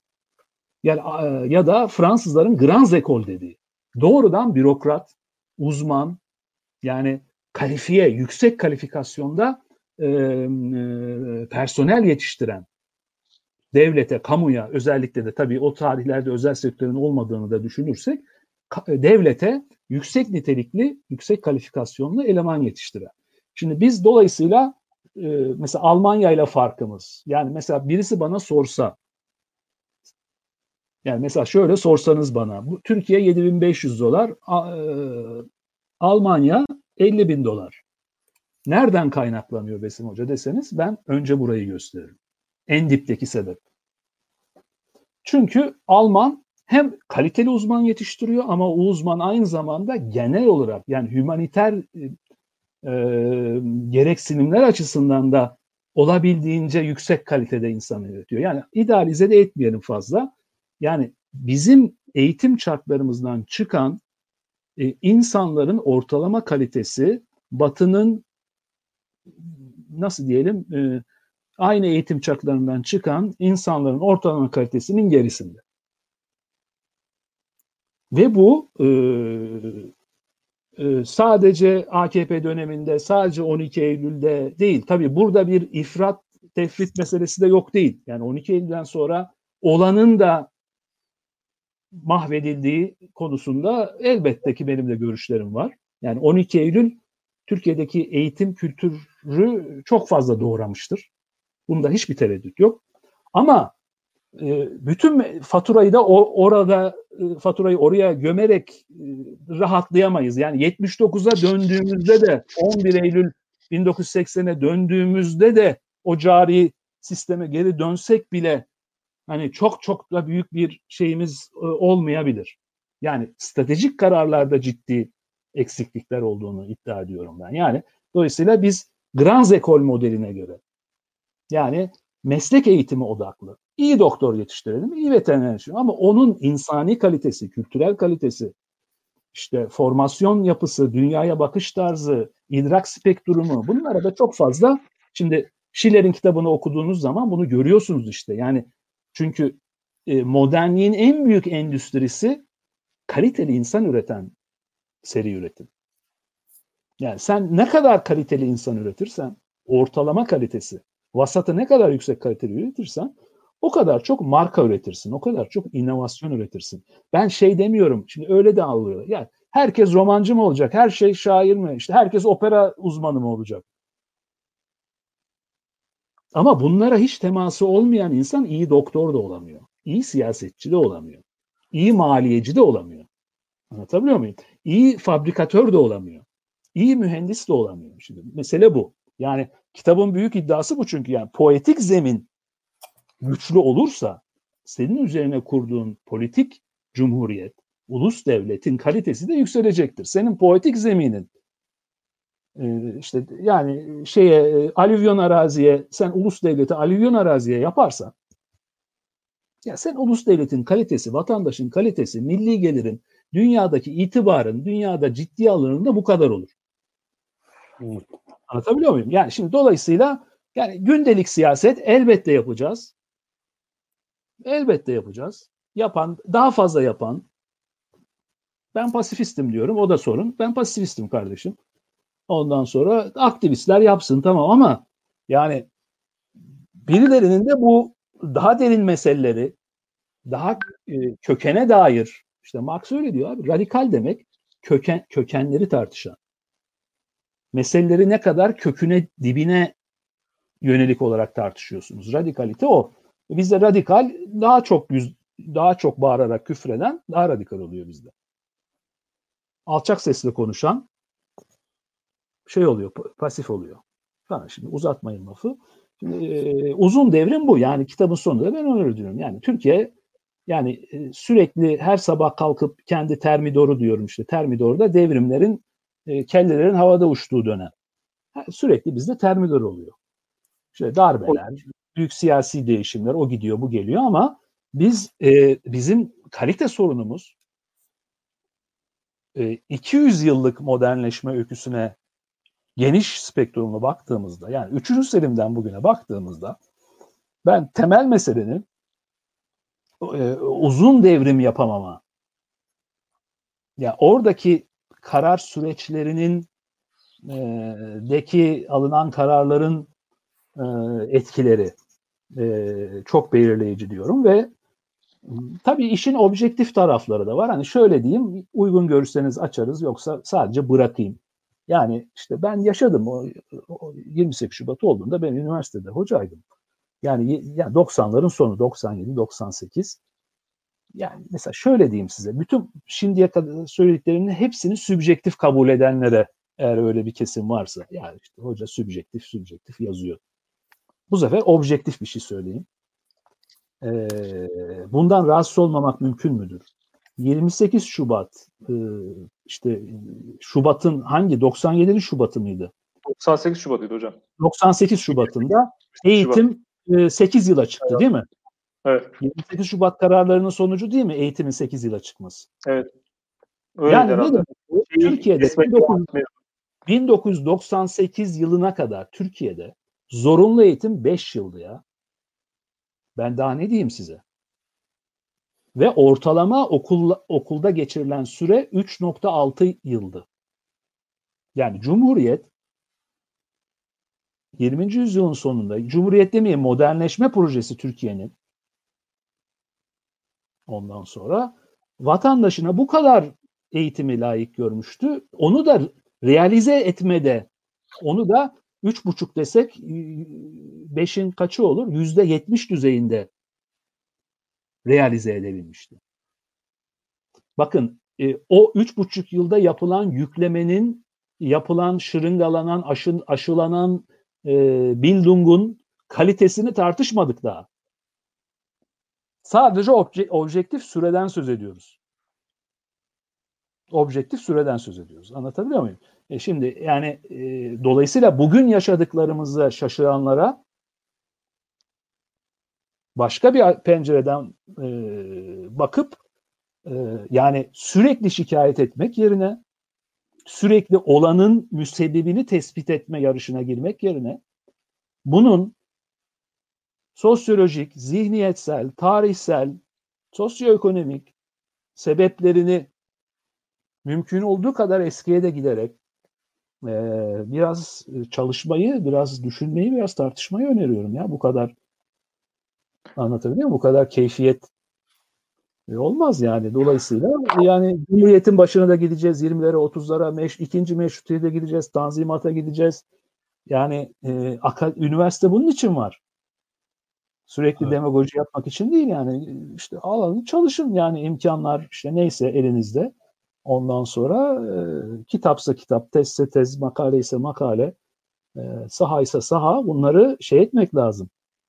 E, güncellemek e, mutlaka şart. Yani e, şöyle diyeyim çok uzattım belki ama şöyle diyeyim. Yani e, tarih ve diğer sosyal bilim alanları e, e, gündelik siyasetin e, her cümercine çok açık olduğu için biz daha çok envanter düzeyinde bir e, kanonik geçmişe bile sahip değiliz. En basit envanter ya. Şöyle olmuş, böyle olmuş, bunun sebebi şudur. Sonra da bu bunu teşvik etmiş falan. E çünkü dediğiniz gibi işte Abdülhamit örneği bir taraf orada bir şöyle biri görüyor, bir taraf tam tersi görüyor. Yani daha somutla yani beyaza beyaz demek siyasa siyah, siyah diyebilmek düzeyinde sorunlarımız var bizim. Evet. Hocam e, biraz önce 28 Şubat için konuştuk da 28 Şubat 97'ymiş. Düzeltelim. Ben 98 tamam, diye söyledim. 97. Şimdi baktım ben de şey olmasın. Yanlış Hocam, olmasın. Hocam bir şey söyleyeceğim. Ee, ha, sana sonra sorunu sor. Ben soru sormayacağım sadece. Hocam bu siz hani sor, soru sormak anlamında değil. Kitabınızda zaten her üç buçuk yılda bir eğitim reformu yapılan yerden bir şey olmaz diyorsunuz. Bir böyle bir şey var. İkincisi kü, e, Kültür ve Turizm Bakanlığı ne demek yani hani e, Kültür ve Eğitim Bakanlığı olması gerekir diyorsunuz. Yani demin e, unutursam hatırlatın demiştiniz. O yüzden e, çok bunu, e, onun e, en güzel tezahürlerinden biri bu. Yani Milli Eğitim Bakanı bir kere zaten Milli Eğitim yani çok çok milliyetçi, çok dar bir yani yani ben tabii solcu bir insanım ama ki çoğu insan beni solcu görmüyor fark etmez. Ama yani bunu söylemek için solcu olmak gerekmez. Yani Türkiye'nin bir sorunu da bu zaten. Ondan sonra yani bu kamu eğitimidir arkadaşlar bunun adı. Öyle olsa daha şık olur. Anlatabiliyor muyum? Kamu eğitimidir. Yani eğitim bir kamu öngörmeden kamusal alan üretemezsin zaten. Yani burada meselenin ne kadar ideolojik algılandığı anlatabiliyor muyum? Ee, bu sadece işte Türk İslam sentezi 12 Eylül AKP falan da değil. Yani en damardan beri e, sorunu e, burada yatıyor aslında. Yani burada bir zihniyet problemini tespit etmemiz lazım önce. Ondan sonra ama bu söylediğiniz çok çok önemli. İyi ki hatırlattınız. İşte biz kültürü turizmin tabelasında değerlendiriyoruz. Bu da nedir? İşte Topkapı Sarayı'nın önünde incik boncuk satmak. Ben öyle algılıyorum açıkçası. Evet, işte aynen. turistlere e, bilet kesmek, Topkapı'ya gezdikleri için, işte Efes'i gezdikleri için işte folklor, e, turistlere şey, e, sema gösterisi. E, kılıç kalkan. Kılıç kalkan falan filan yani. Bakın yani kültürün algılan veya şöyle genel algı. Zaten kitabın yazılma motivasyonunda biraz da bu var. Çok iyi tespit. Tekrar teşekkür ederim. Ben hep söylüyorum 18. kere 27. kere söylemiş olabilirim. İşte Adana kebap yanındaki e, sumaklı soğan. Kültür o. Adana çünkü şey sanayi, ulaşım, köprü, yol değil mi? Ondan sonra Merkez Bankası, işte şu e, finans sektörü falan filan ama kültür halbuki gerçek tam tersi. Senin nitelikli bir Merkez Bankası olması için güçlü bir poetik kültürel kamusal alanın olması lazım. Anlatabiliyor muyum? Yani, kültürel kamusallıktan da bahsediyorsunuz. Belki buna da bağlantı kurulabilir herhalde. Nasıl? Kültürel kamusallık. E, evet, e, tabii ki, tabii ki. Yani e, şimdi de bu, bu bunun bir kısmı da eğitimden geliyor. E, eğitim eğitim kurumlarının kalitesinden, saygınlığından, itibarından, itibarından geliyor. Şimdi e, Cengiz Bey'in söylediğini sizin söylediğinizle birleştireyim. Şimdi yani e, Türkiye'de üç buçuk yılda bir stok affı çıkar. Hadi onu iktisatçılarla tartışın. Bu ne demektir? Yani o ülkede vergi toplanabilir mi mesela? Üç buçuk yıl bir stok affı çıkıyorsa ben iktisatçı değilim. Ukalalık etmeyeyim. Uzmanlık alanlarına saygı duyayım. Ama Türk, e, ülkede üç buçuk yılda bir eğitim reformu yapıyor. Şimdi yani Türkiye'de yapıldığı düzeyde her bütün sınavları e, değiştiren işte girişleri çıkışları yılları değil mi? 5, 5 artı 3, 4 artı 4 artı 4 işte odur budur şudur değil mi? Yani son 10 yılda olup biteni sadece düşünseniz. E şimdi kardeşim siz bir metodoloji getiriyorsunuz. Yani yeni bir reform diyorsunuz, yeni bir metodoloji, yeni bir sistem. Peki ben size şu soruyu soruyorum. Yani bir metot, bir metodoloji kaç yılda test edilir? Yani artısı eksisi ne kadar sürede tespit edilebilir? Yani üç buçuk yılda bir e, yani bir öncekinden vazgeçildiğine göre ben bakın burada doğru yanlış o iyiydi bu kötüydü AKP kötüydü CHP iyiydi ya da AKP'nin şu bakanı iyiydi bu bakanı kötüydü falan şu reform iyiydi bu reform demiyorum. Sadece soyut olarak bakıyorum. İçerikler önemli değil. Ee, bir reform yapılıyor. Üç buçuk yıl sonra tekrar reform yapılıyorsa o bir önceki reformun yanlış olduğu anlamına geliyor değil mi? Eksikleri oldu. Peki siz bunu nasıl test ettiniz? Ya bunun verisi var mı mesela? Yükleyin Google'a ben de inceleyeyim. Yani üç kere, e, üç buçuk yılda bir e, eğitim reformu yapıyorsunuz ve bir öncekilerin eksikleri nedir mesela? Anlatabiliyor muyum? Şimdi yani benim, benim bildiğim yani uz, eğitim uzmanı değil ama genel okur yazar olarak yani bir şeyin uygulanması bir 15-20 yıl sürecek ki sen bu sırada her sahada alanda araştırmasını yapacaksın, çıktıları tespit edeceksin. Yani mesela o okul ilkokuldan çıkmış çocuk mühendis olacak. İşte müdür olacak. Sen oralara kadar test edeceksin onu. Ya bakın müdürlüğünde 7. yaştaki şu şeyde biz yanlış yapmışız. 35'te patladı bu. Yaş 35'e gelince patladı diyeceksin. Geri dönüp edeceksin. Anlatabiliyor muyum? Şimdi burada çok ciddi sorun var ve buradaki e, şeyler ne kadar gündelik ne kadar uzun vadeli olduğu. Şimdi üç buçuk yılda reform olan ülkede uzun vadeli bir vizyonun olmadığını bize çok net gösteriyor. Hep günü kurtarmak. Günü kurtarmak ya da bizim ideolojimize uygun işte şey yetiştirmek. Ondan sonra e, mesele bu. E şimdi buradan da e, kalite ortalaması yükselmiyor. Anlatabiliyor muyum? Yani işte o yüzden ben diyorum hani sadece kendi mahallemizi bizim gibi düşünenleri için iyi olanı değil. Daha geniş bir iyiyi, doğruyu da düşünmemiz lazım bir tarafımızla. İşte odur kanonik alanı genişletecek olan ya da işte kültürel ateşkesi mümkün kılan. E, şimdi e, bu mesele e, işte partizanlık ve ideolojik motivasyon olunca yapılan reformasyonun da bir şeyi olmuyor. Nasıl diyelim bir toplumu e, yükseltme, kaliteyi yükseltme e, şeyi olmuyor. Yani mesela, mesela Türkiye'de e, Türkiye'nin en büyük sorunu bu. Bakın bunu söylemek, bu toplumu beğenmemek, bu topluma ait olmamak. Ben böyle ukala ukala konuşanlardan merak etmesinler. Bu ülkeye onlardan çok daha aitim. Hiçbir tereddütüm yok yani. Ama işte ülkeyi eleştirince Batı hayranı oluyorsun, işte ukala oluyorsun, entel oluyorsun falan filan. Ondan sonra yani ben bu ülkenin kaymağını tabii iyi okullarda okuyarak e, irade dışı olarak e, evet yedim ama bu ülkenin e, rantından mantından faydalanan bir insan olmadım. Ondan sonra şimdi dolayısıyla benim söylediğimin bir, bir şeyi var bu ülkede karşılığı var. Ben bunu gündelik çıkar yarın şuraya atanayım işte hesabıma şu yatsın diye konuşmuyorum kimilerinin yaptığı. Anlatabiliyor muyum? Şimdi ya bu ülkenin genel bir kalite sorunu var. Bir, birinci soru. Bana kim sorsa ben bunu derim. Türkiye'nin en önemli sorunu nedir? Türkiye'nin bir kalite sorunu var. İnsan kalitesi sorunu var. Ve bunu çözmeden hiçbir şey olmaz. Ha bunun yöntemleri, analizleri, şeyleri, sahası, araştırması, projeksiyonu e, tabii birileri oturup çalışacak. Benim kendime e, özgü önerilerim olabilir. Bunların mutlak olduğunu da iddia etmiyorum. Ama bunu tespit etmemiz lazım. Yani bu ülkenin bir kalite sorunu var. Hocam buradan şunu söyle, söyleyeyim.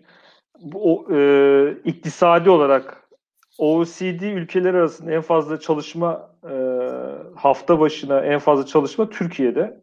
Yaklaşık evet. 40 küsür saatin üzerinde. Ama bu aslında şeyi de gösteriyor.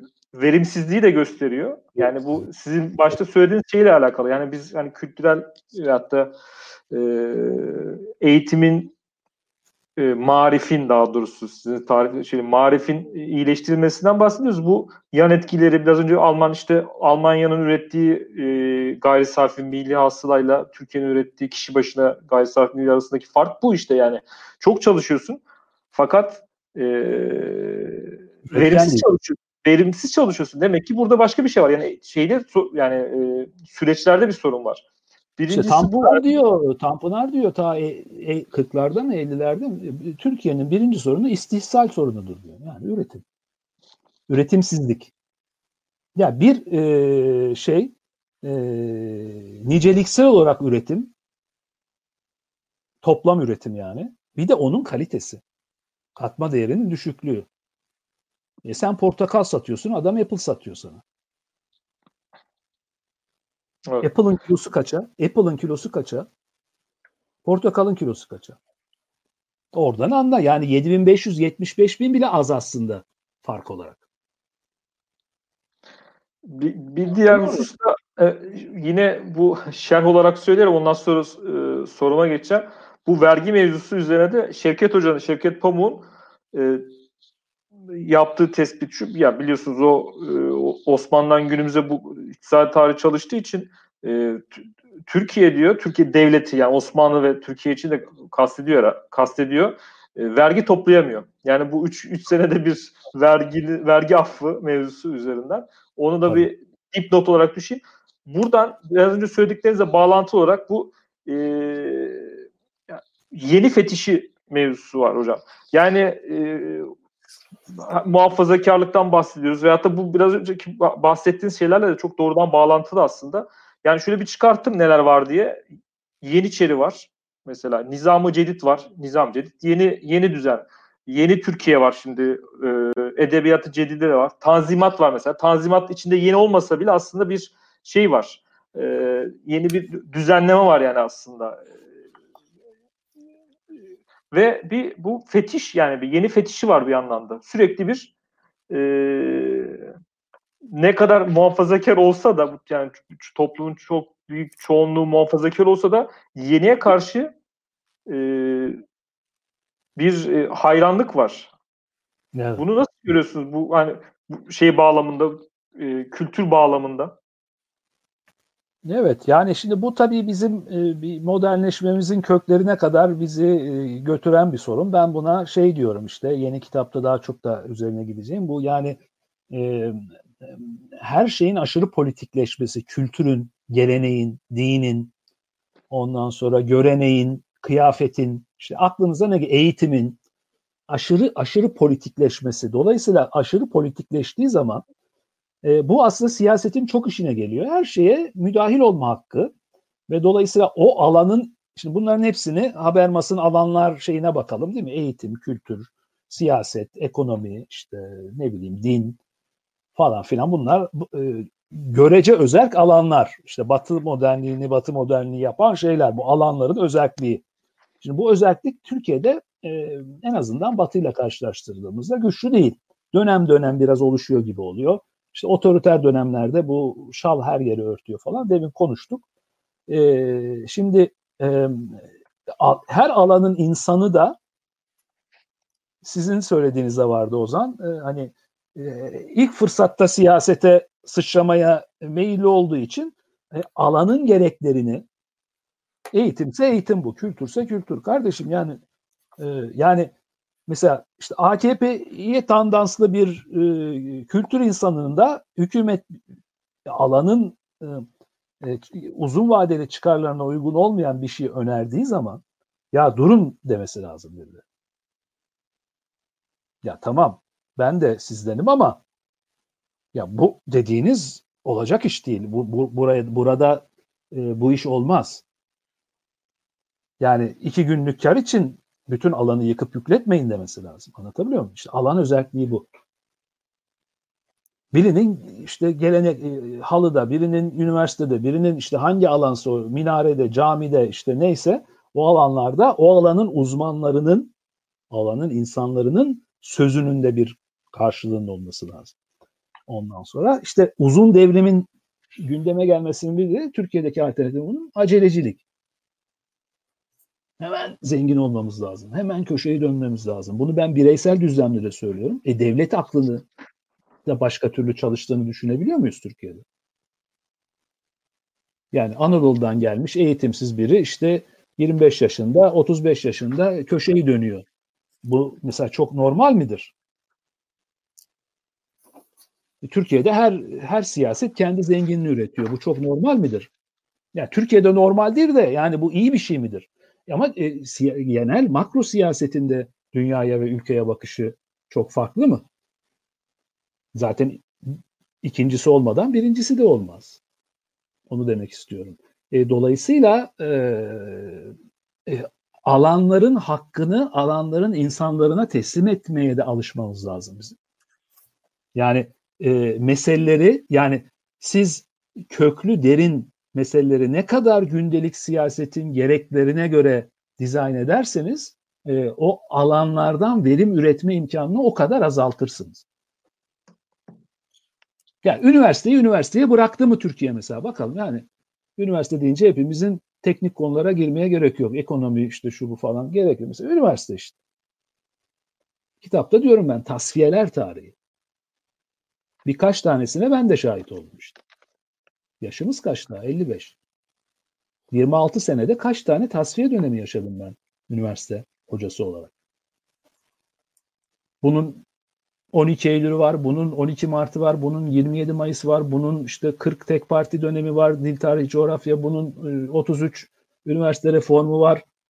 Zaten Türkiye'deki üniversite tarihi e, Darülfünun'dan alırsak 120 sene. 1900 galiba kuruluş tarihi. 1900-1902 o tarih. 120 sene tarihte 7-8 tane toplu tasfiye var ya. Burada kurum olur mu? Burada alanın ihtiyaçları belirleyici olabilir mi?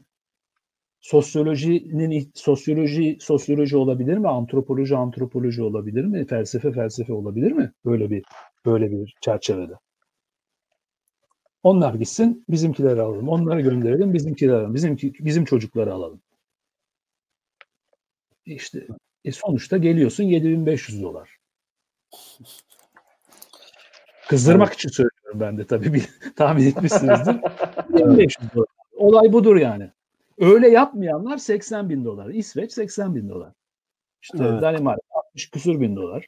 İşte e, Almanya 50-60 bin dolar. E orada bu işler böyle olmuyor çünkü. Başka türlü oluyor. Anlatabiliyor muyum? E şimdi dolayısıyla e, dolayısıyla oradakini olduğu gibi almak da değil. Yani benim benim genel formülüm şu Tanpınar kitabında da söylediğim, bu kitapta da var. Yani kardeşim bütün dünyaya açık olacaksın. Anlatabiliyor muyum? Yani haberdar olacaksın, malumat sahibi olacaksın. Ee, hem dünyayı bileceksin, hem kendi toplumunu bileceksin, hem onların tarihini de bileceksin. Ondan sonra dolayısıyla aklederek bunların hepsinden o an için doğru olanı orta uzun vadeli planlamayla yapacaksın. Bu kadar basit. Yani Hocam, e, pardon ben çok uzatıyorum özür dilerim. Tabii yok, siz evet, hemen şuradan bir e, buradan bir şeye bağlamak istiyorum. Siz gene Tanpınar'dan ve akletmekten bahsettiniz.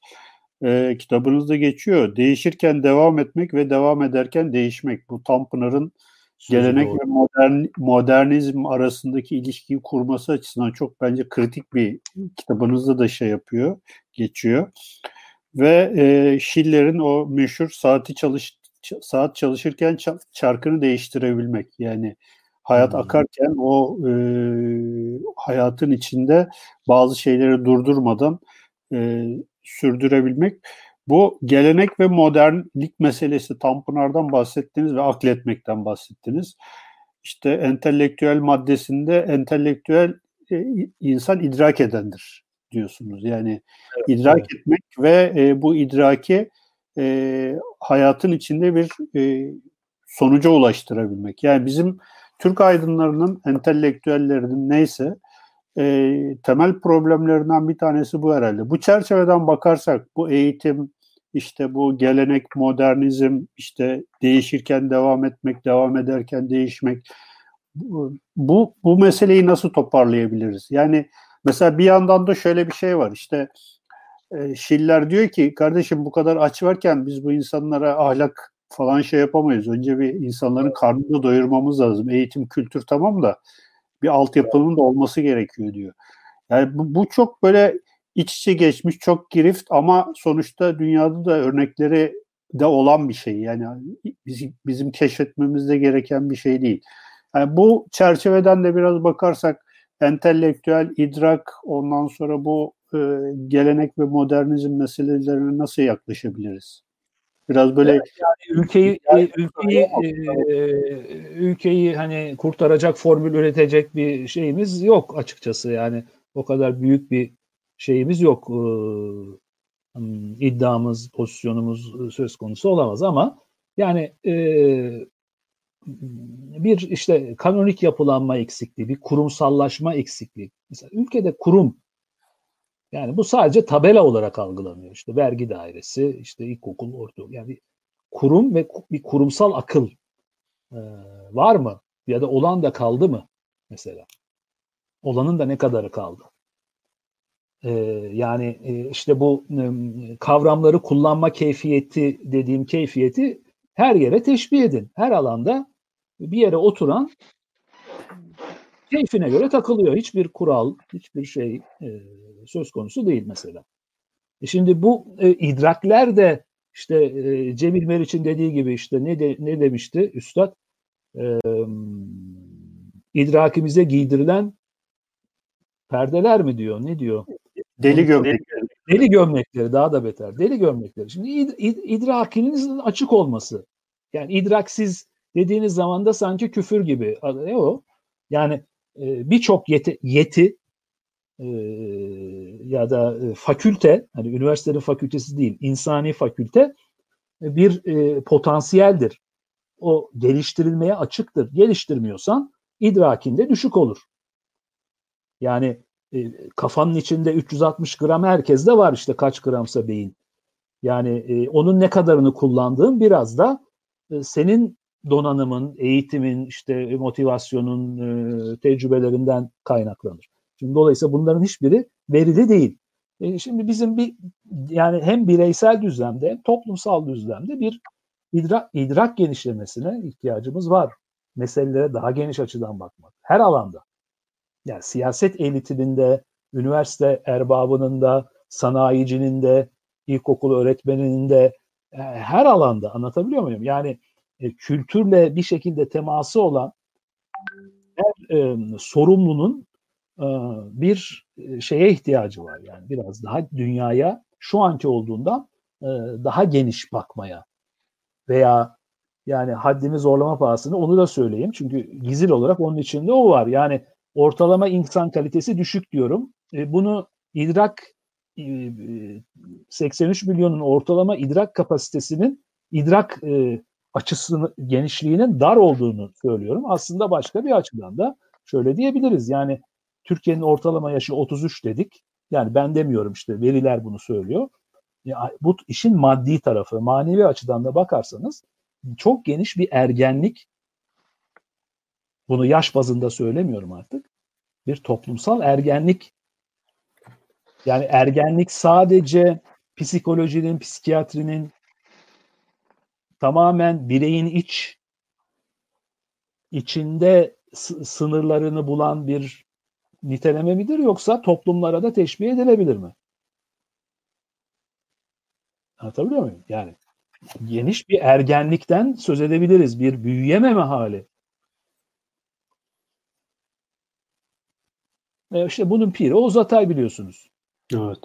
E, ondan sonra yani biraz Oğuz Atay okursanız onu ironiyle öyle pişiriyor ki öyle güzel anlatıyor ki ondan sonra ama bu sadece ede, edebi bir şey değil, motif değil. Yani çünkü Oğuz Atay da Türkiye'nin ulusal alegorisinin bir parçası sonuçta. E, memleketi anlatıyor sonuçta adam. Ondan sonra bugün, yani, de, bugün de ölüm yıldönümü hocam. Evet bugün de ölüm yıldönümüymüş. Kendisini alalım doğru. Bir tane e, mezar fotoğrafı görmüştüm. İyi hatırlattınız. Çok teşekkür ederim.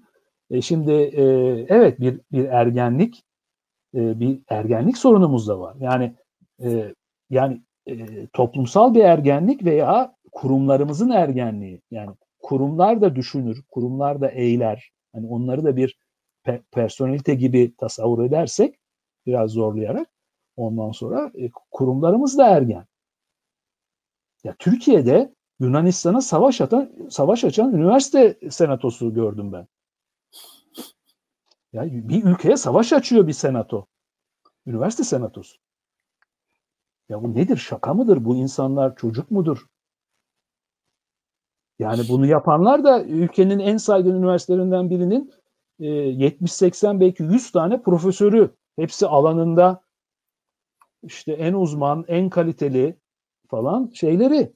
Ya böyle şey mesela dedim yani çok ekstrem bir örnek geldi aklıma ama yani buna benzer inanılmaz şeyler var. Bir artık yani biraz ağırlaşmamız lazım, biraz olgunlaşmamız lazım, biraz büyümemiz lazım. Anlatabiliyor muyum? Ya biraz dediğim gibi orta uzun vadeli e, hesap etmemiz lazım. E, belki o zaman zaten bu gündelik sorunlarımızı e, çözebilir hale gelebileceğiz. Yani ben 55 yaşına geldim. Türkiye'nin Kürt sorunu hala Kürt sorunu. Türkiye'nin e, başörtüsü sorunu, başörtüsü sorunu, Alevi sorunu, Alevi sorunu. E, sayın işte. Türkiye'de fakirlik, fakirlik. İşte neydi? Geçim darlığı, geçim darlığı. Eğitim, okul meselelerimiz, eğitim, okul meseleleri.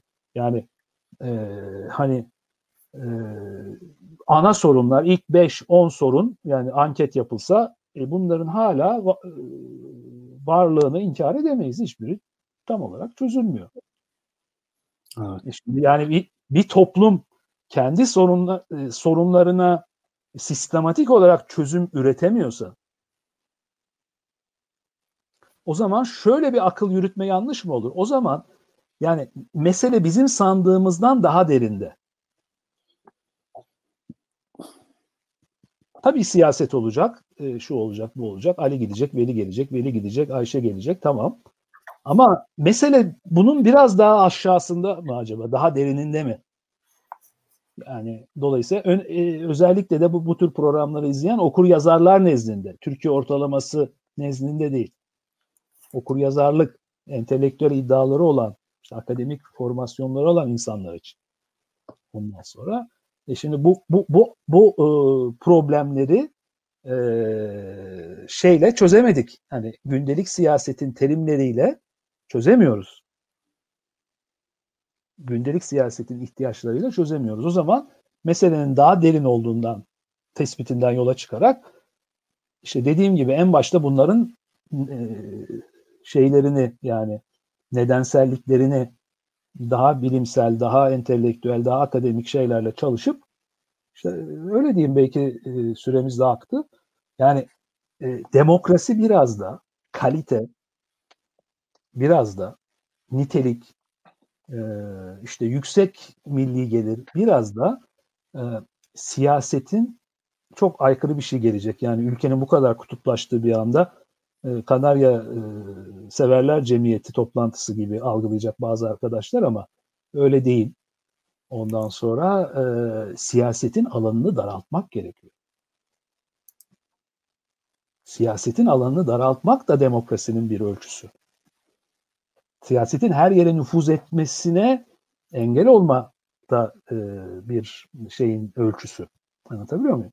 Ondan sonra alanların e, üniversitenin üniversiteye, sanayinin sanayiye işte neyse ulaşımın ulaşıma, okulun okula e, belli bir oranda bırakılması e, da buna dahil. Şimdi dolayısıyla hani biraz um, e, merkezde kimin oturacağın siyaset Türkiye'de böyle algılanır çünkü. Merkezde kimin oturacağından çok merkezin toplumun geri kanalına etki kapasitesinin fazlalığı, düşüklüğü. Anlatabiliyor muyum? Yani A gidip B'ye gelince her şey gülistanlık. Ama bütün yapısal göstergeler değişmeden değişmiyorsa o zaman bunun e, her şeyi düzelteceğinden nereden şey alıyoruz? Nereden biliyoruz mesela? Dolayısıyla e, yani ya da işte demin sizin açtığınız konu üzerinden yani üç buçuk senede reform yapmaya gerek bırakmayacak bir anlayışla eğitimin yapılanması. Adına reform demeyin. Ya bunun en basit ölçütlerinden birisi işte alanın insanlarından fikir sormak. Ya böyle bir şey, böyle bir gelenek var mı Türkiye'de? Ne kadar? Yani bunlar da e, demokratik toplumlarda örgütler üzerinden yapıla teslimiyet üzerinden. Bütün meslek odaları suçlu şu anda. Bütün işte meslek örgütleri şey. E nasıl olacak? Yani mimarların mimarlığı nasıl olacağını mimarlara sormuyoruz. Hukukun nasıl olacağını hukukçulara sormuyoruz.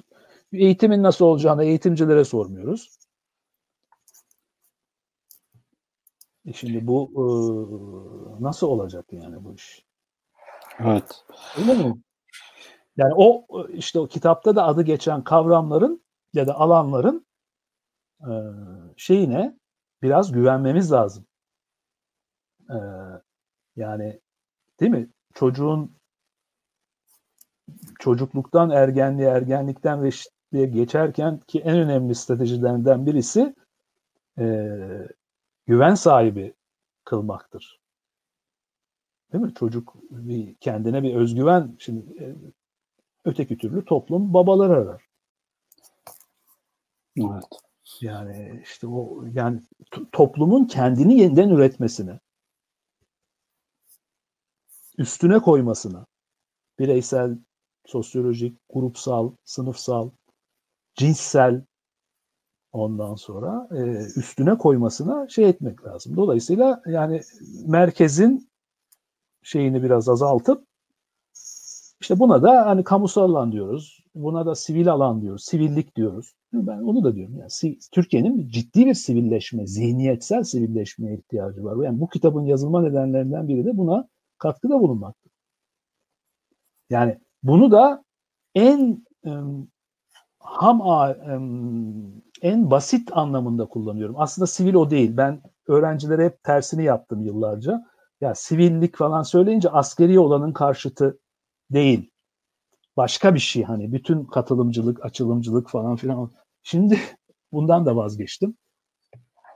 Yani artık hayata polisiye değil, sivil bakalım ya. Yani anlatabiliyor muyum? Yani çünkü Türkiye'de böyle bir sorun da var. Yani bütün zihinler polisiyeleşmiş. Herkes kendisinden farklı düşen bir suç. İşte o onun adamı, o onun göndermesi, o işte büyük komplo teorisi falan filan. İşte şeyi biliyorsunuz aşı, çip bilmem ne falan neler neler dönüyor. E şimdi böyle bir zeminde yani şey olur mu? Ee, kültür, işte e, fikir, marka e, değil mi? Yani onları üretecek, e, yani markaları üretecek, işte büyük inovasyonları yapacak, büyük kitapları yazacak insanları biraz rahat bırakmak gerekir. Evet. İşte sivillik dediğim bu. Sivillik dediğim bu. Yani her şeyi bir polisiye e, konusu e, polisiyenin bir parçası olarak algılamamak. Herkesi potansiyel bir suçlu olarak algılamamak. Bunun e, alfabesidir. Evet hocam. Bu kitabınızda kullandığınız bir kavram var. Muhayyile devrimi diyorsunuz. Herhalde e, bu kitabın yazılmasının amaçlarından birisi de bu muhayyile devrimine e, devrimine e, bir belki bir katkı e, sunmak olabilir. E, programı yavaş yavaş e, sonlandıralım. E, sizin son olarak söylemek istediğiniz bir şey varsa onu da alalım. Sonra da kapatalım. Peki, özellikle söylemek istediğim bir şey yok. Düşündüğünüz için, davet ettiğiniz için teşekkür ederim. Ondan sonra bu programın da işte dediğim gibi en başta konuştuğumuz gibi bu ve buna benzer programların da hmm, bu sivilleşmeye katkıda bulunduğunu ben görüyorum, umuyorum artarak. Yani şeyin hmm, okur yazar kamunun e, okur yazarlığın biraz artık e, böyle zeminlere doğru hmm, olabildiğince akmasının yani şeyi de mesela yani şunu demek istiyorum yani idrak kapasitesinin genişlemesi e, diyoruz ya dedim üç kere dört kere tekrar ettim.